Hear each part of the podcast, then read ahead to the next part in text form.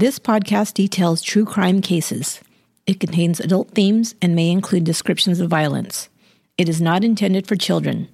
Listener discretion is advised. Thank you for joining me for today's episode of Once Upon a Crime. We're in the series Lost and Found. This is Chapter 2 Elizabeth Smart. June 5th, 2002, around 2 a.m., Salt Lake City, Utah. Elizabeth Smart, 14 years old, is sleeping in her room with her little sister, Mary Catherine, by her side. Mary Catherine is nine years old. Elizabeth wakes up to see a man with a beard standing over her. His hand is pressed against her body roughly, and he has a knife at her throat. Don't make a sound, he says. Get out of bed, or I'll kill you and your family. Elizabeth never doubted that he would kill. She wasn't sure if he had already hurt or even killed her other family members. She was also very concerned about her little sister. Would he hurt her? She'd better do what he asks in order to keep her family safe. He then tells her to get her shoes, and he says he's taking her hostage for a ransom.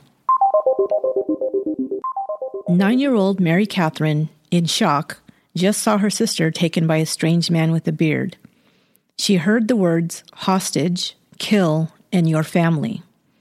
She was too frozen with fear to leave her bed. Finally, hours later, around 4 a.m., she screws up enough courage to run to her parents' room. Elizabeth is gone, she says to her mother, barely above a whisper. You won't find her. A man came and took her. He had a gun. In her terror, Mary Catherine had forgotten that it was a knife she saw, not a gun. Her parents ran frantically through the house looking for Elizabeth. When they reached the kitchen, Elizabeth's mother, Lois, noticed a breeze blowing the kitchen window curtains. Then she saw something that made her blood run cold. The screen to the kitchen window had been sliced open. Call 911, she screamed. The road behind Elizabeth's house backed into the hillside, which continued up a mountainside. Rocks, trees, and heavy brush dotted the landscape. It was here that the man forced Elizabeth to hike up with him, a knife to her back the entire time. Periodically, they would stop so he could take a drink of water or urinate. Elizabeth continued to plead with him to let her go, to ask why he was taking her, to offer him her silence or the ransom he had mentioned earlier. He was not swayed, only saying that he would explain everything when they arrived at their final destination. He didn't seem crazy, Elizabeth thought, although his long, dirty beard and his disheveled appearance might make him seem so. He did, however, seem mean and dangerous. Elizabeth kept climbing. At daybreak, they reached the highest ridge and continued down the other side. About a third of the way down, within a grove of oak trees, they reached a camp. They had been walking for close to seven hours. A woman emerged, plain looking, with wild hair and brooding eyes. She was wearing a rough robe. Elizabeth thought this was an odd garment for the setting in the woods. The camp was primitive, but obviously planned and well stocked. She saw tents and tarps and other equipment that seemed to indicate they had been here for some time. The woman called him Emmanuel. Brian David Mitchell was 49 years old at the time of Elizabeth's kidnapping. He was also one of six children in a strict Mormon household. He was arrested at age 16 for allegedly exposing himself to a child. He had been married three times. In 1985, his second wife filed a police report alleging he had molested two of their children. He was not charged. Later, a stepdaughter would come forward stating that he had repeatedly molested her as a child. From his three marriages, Mitchell had 13 children and stepchildren. Mitchell had saw Elizabeth in downtown Salt Lake City the previous November, shopping with her mother and little sister, when he was standing on a corner begging for cash or work. Her mother had felt sorry for him, given him a little money, and her husband's cell phone number to contact about odd jobs he might have. Mitchell was hired by Elizabeth's father to do some work at their house. It was then that he began to plan.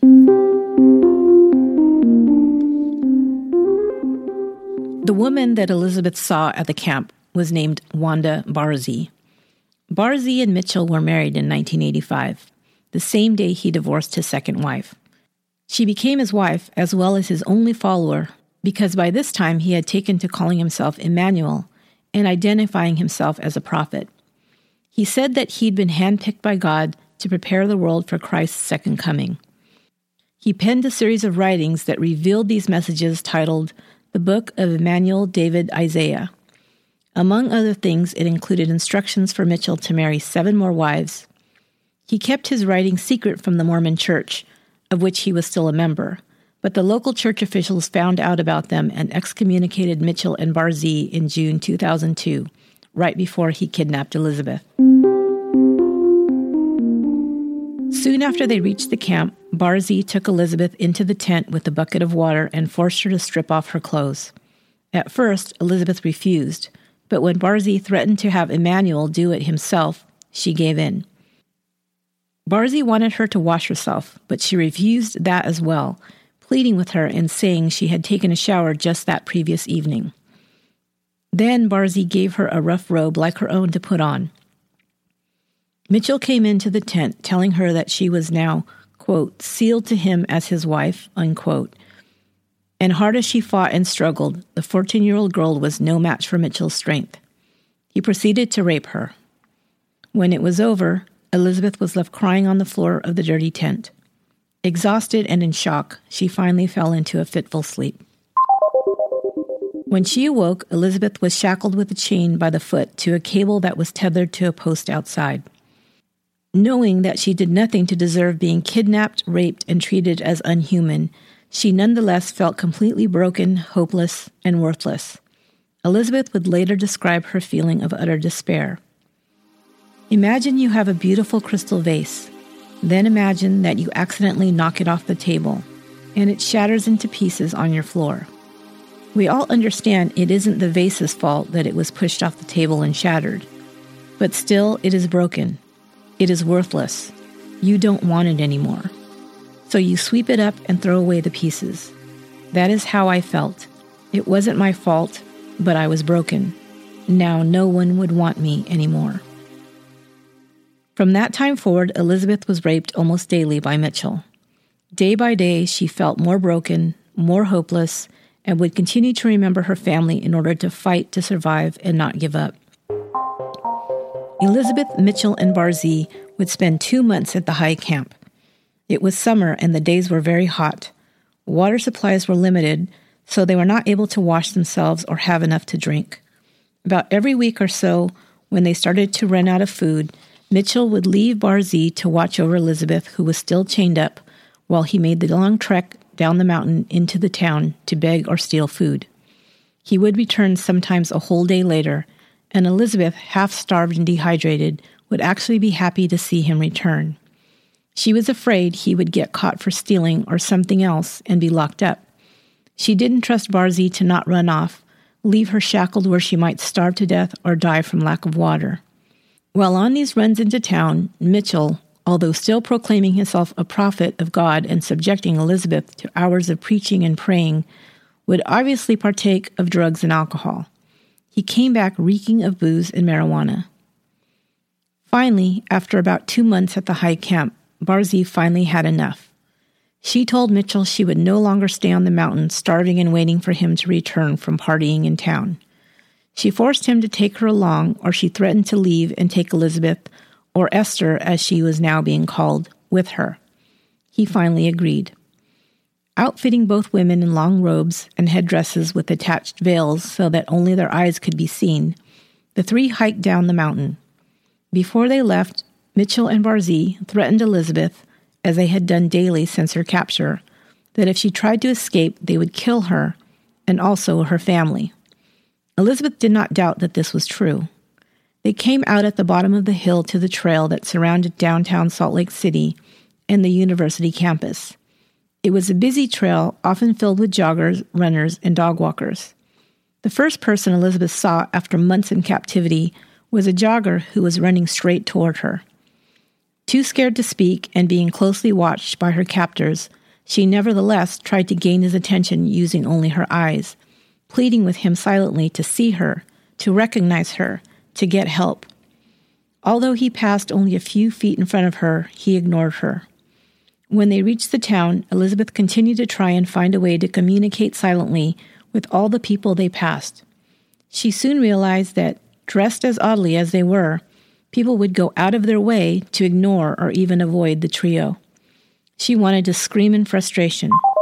Mitchell, now comfortable that it was safe to parade Elizabeth in the open, soon scored booze and forced her to drink with him.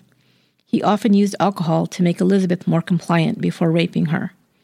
Later on that day, he even took the women with him to a house party near the university. He proceeded to drink and smoke weed with the women trailing beside him, silently through the crowded rooms.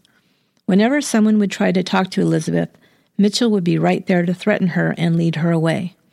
Becoming more intoxicated, Mitchell began to preach loudly to the partygoers until, having had enough, some of the guests threw him and his women out of the house. Mitchell had set up another camp previously closer to town, but thought it was too risky to keep Elizabeth there. Now, feeling more confident in his control of her, they moved into the lower campsite. She was no longer shackled to a cable, but the threats and her dependence on her captors for survival had made Elizabeth as much a prisoner as if she was. Soon, Mitchell, Barzee, and Elizabeth started going into town frequently. She still hoped and prayed for someone to see her, to recognize her and save her, but time after time she was disappointed.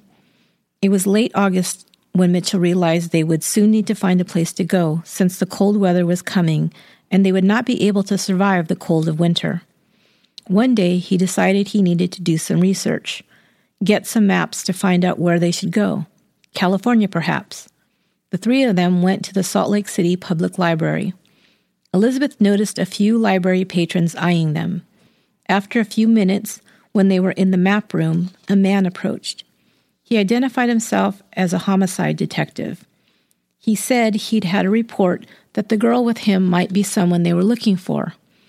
Elizabeth's heart soared. She was finally going to be rescued.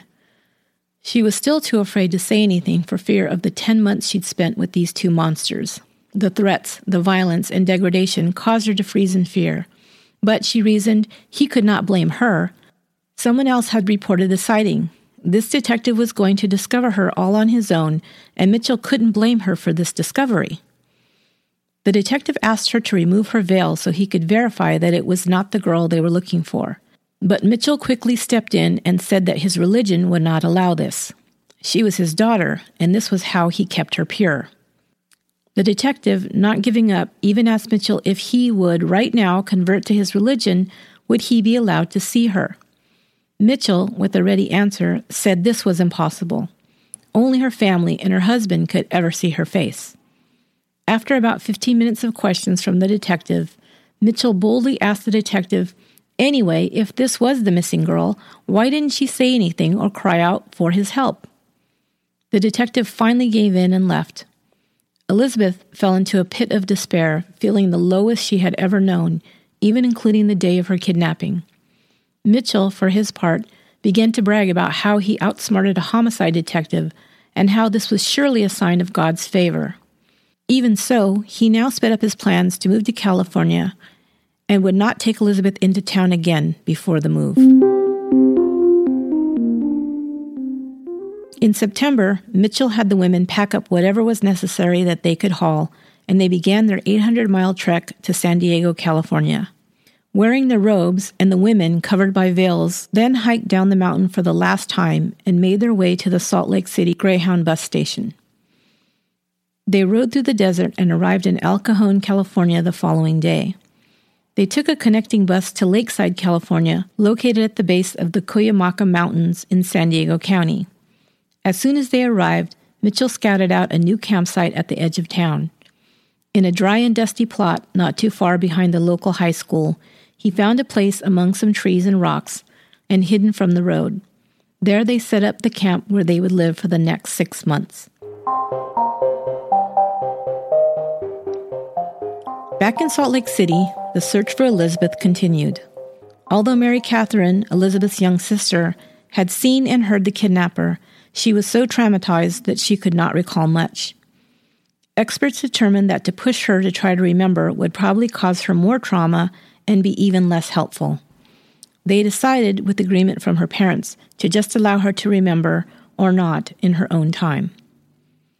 Meanwhile, a massive search had begun as soon as Elizabeth was kidnapped. Up to 2,000 volunteers a day searched in the days after the abduction. Search dogs were used and helicopters circled the surrounding area. At one point, Elizabeth heard the helicopters and even heard men calling out her name, searching for her on the mountain near their first camp. Mitchell threatened her that if they came near and discovered them, he would kill them all as well as her. Posters with Elizabeth's picture were plastered all over the city. Mitchell even brought back one to show her in Barzee after one of his trips to town. One suspect that was identified was a man named Richard Ricci. He had also worked at the Smarts' home and had been arrested for burglaries in the area. The break ins were similar in nature to the Smart break in. He was questioned about the kidnapping and refused to give a confession. A few weeks later, Ricci died in jail of a brain aneurysm. Still believing him their best suspect, detectives were now convinced that they might never know what happened to Elizabeth. In October, soon after Mitchell arrived in Southern California with Elizabeth, Mary Catherine finally recalled where she had heard Mitchell's voice. She told her parents, I think I know who it is Emmanuel. She recalled the homeless man that had worked one day at their home raking leaves. The Smarts took this information to the police, who were skeptical about the little girl's recall. How could she remember something so long ago and having only seen the man for a few hours even longer ago? The Smarts, frustrated by the lack of response from the police, hired a private sketch artist based on Mary Catherine's recalled memory. That sketch, along with the name Emmanuel, was broadcast to the media, including a spot on America's Most Wanted. Mitchell's family, recognizing him from the sketch, called police and provided them with his real name, Brian David Mitchell, along with the recent photo of him.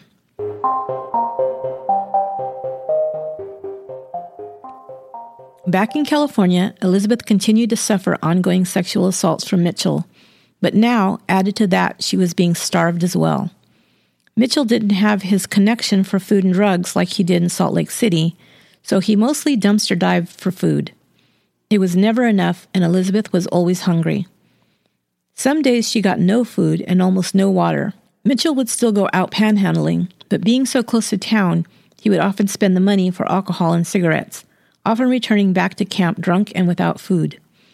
The only real meals Elizabeth got that winter were on Thanksgiving and Christmas, when Mitchell would take her and Barzee to places that provided free holiday meals for those who were down on their luck. Their camp was determined to be too conspicuous. A couple of people had wandered fairly close and they were almost discovered. So Mitchell decided they needed to move further up the hill away from prying eyes. Once they relocated, Mitchell also decided it was too dangerous for the women to leave the camp from here on out. Barzee balked, but she tended to comply with all of Mitchell's wishes. In February, Mitchell left the camp after a fight with Barzee. In town, he stole a woman's purse from her grocery cart. In it, he found some prescription pills and took them with some beer he had also stolen. He then looked for a place to sleep it off, and coming upon a locked church, he broke a window and entered. He was found by the police and booked into jail. While Mitchell was in jail, Barzee and Elizabeth were left back at the camp with no food or water. They were starving and would have died of thirst if not for the fact that it rained on the fourth day. They collected enough rainwater to drink to stay alive, but without food, they began to feel delirious. Finally, after a week, Mitchell strolled back into the camp, clean, well fed, and in good spirits. He had brought some leftover food he scrounged from the back of a fast food restaurant. In this way, Elizabeth survived nearly starving to death. While Mitchell was in jail, he gave his false name. Meanwhile, just mere days later, his picture and the name Emmanuel were broadcast on America's Most Wanted. Soon after that, his real name and photo went out all over the country. Soon after his time in jail, Mitchell decided they needed to move out of California, possibly to the East Coast. Although Elizabeth couldn't figure out how he could ever afford to get them all the way across the country, she was very worried that if he did, she might never be rescued. She prayed and asked God to help her find a way to get Mitchell to move them back to Utah where she might have a better chance of being found. She turned the tables on him when, for once, she said she had a revelation from God that he needed to find his next bride in Utah. Mitchell still had hopes of securing seven brides, and had always said that they should be good Mormon girls like Elizabeth. By some miracle, he agreed with her and made a plan to go back to Utah. Mitchell decided they would need to hitchhike to get back to Utah. At first, he said she needed to cut her hair and dye it a different color to disguise herself. He didn't think many people would offer them rides while dressed in robes and veils. She refused, and another miracle, Barzee agreed, saying that a woman's hair is her crown and that it wouldn't be right. Instead, on the way out of town, Mitchell had them stop at a dollar store and bought Elizabeth the only wig he could afford a gray one that looked very obviously like a disguise. But off they went. They took a route through the desert, not too wise since they would be exposed to the heat all day and freezing cold at night as they tried to hitchhike but Mitchell felt it was too risky to take a more populated route. Elizabeth recounts the kindness of so many people along the way those that gave them rides, some that just stopped to give them cold water or drop off some food or money. She knew that they must look very ragged and obviously in need. Still, she was always grateful for every kindness. It only took a few days for the trio to arrive in Sandy, Utah. They arrived March 12, 2003, nine months and a week after Elizabeth had been kidnapped from her bedroom in the middle of the night. It was just a few days before that that America's Most Wanted had aired an update to the Elizabeth Smart kidnapping episode with Mitchell's name and photo asking viewers to be on the lookout. Mitchell was leading them back to where their first camp was located. Once there, he informed Elizabeth, he would never allow her to leave. There were too many close calls and too much danger in ever letting her being seen out again. Heading up State Street through town, a woman who had recently seen the photos of Mitchell called 911 after seeing a man that resembled him walking through town with two women.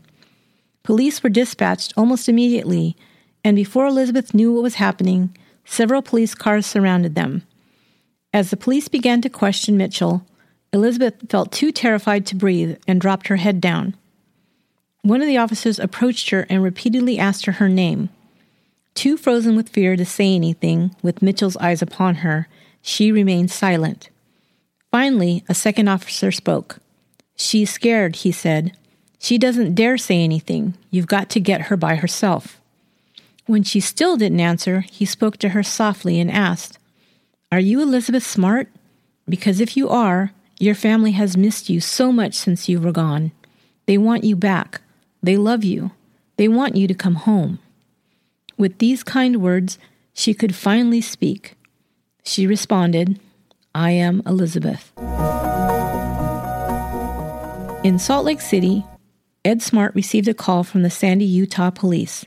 They told them they thought they may have found Elizabeth. Ed rushed to the police station, and when he first saw his daughter, he couldn't believe it was really her.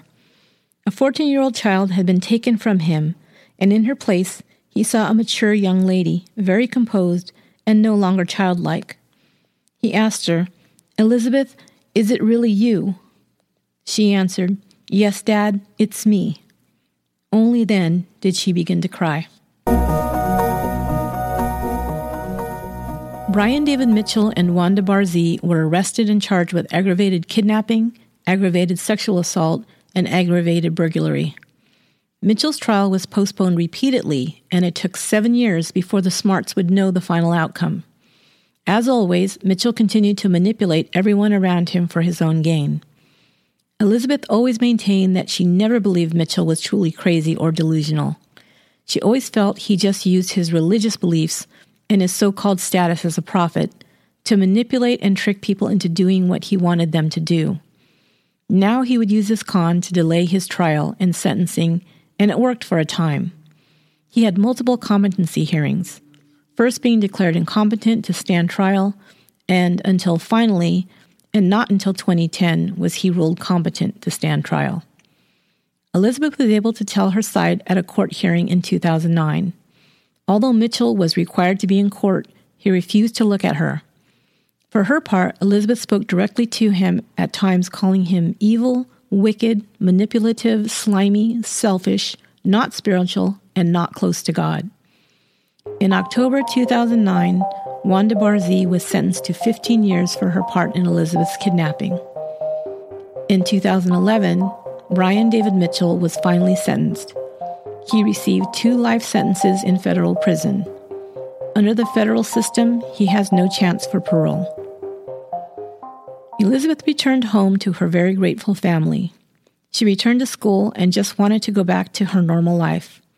She decided against seeing a therapist and says that her therapy was playing her harp and riding and caring for horses.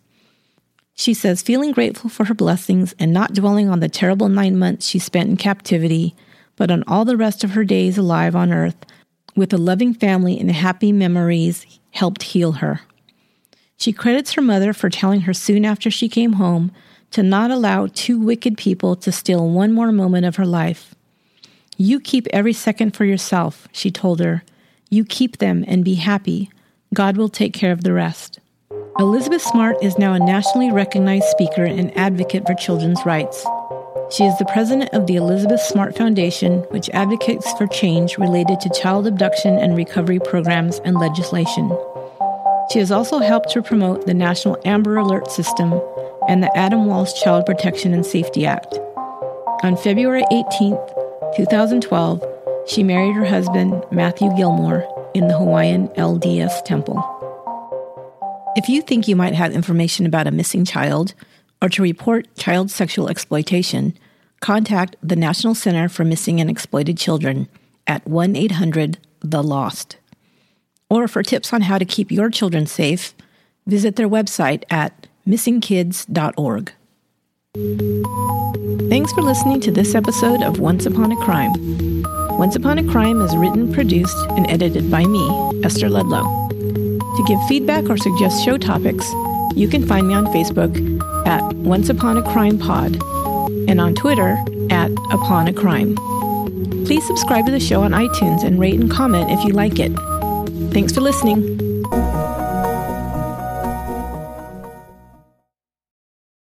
Angi has made it easier than ever to connect with skilled professionals to get all your jobs projects done well. If you own a home, you know how much work it can take whether it's everyday maintenance and repairs or making dream projects a reality, it can be hard just to know where to start. But now all you need to do is Angi that and find a skilled local pro who will deliver the quality and expertise you need. Angi has over 20 years of home service experience and they've combined it with new tools to simplify the whole process. Bring them your project online or with the Angi app, answer a few questions and Angi can handle the rest from start to finish or help you compare quotes from multiple pros and connect instantly, which means you can take care of just about any home project in just a few taps. Because when it comes to getting the most out of your home, you can do this when you Angi that. Download the free Angi mobile app today or visit Angi.com. That's A-N-G-I dot com.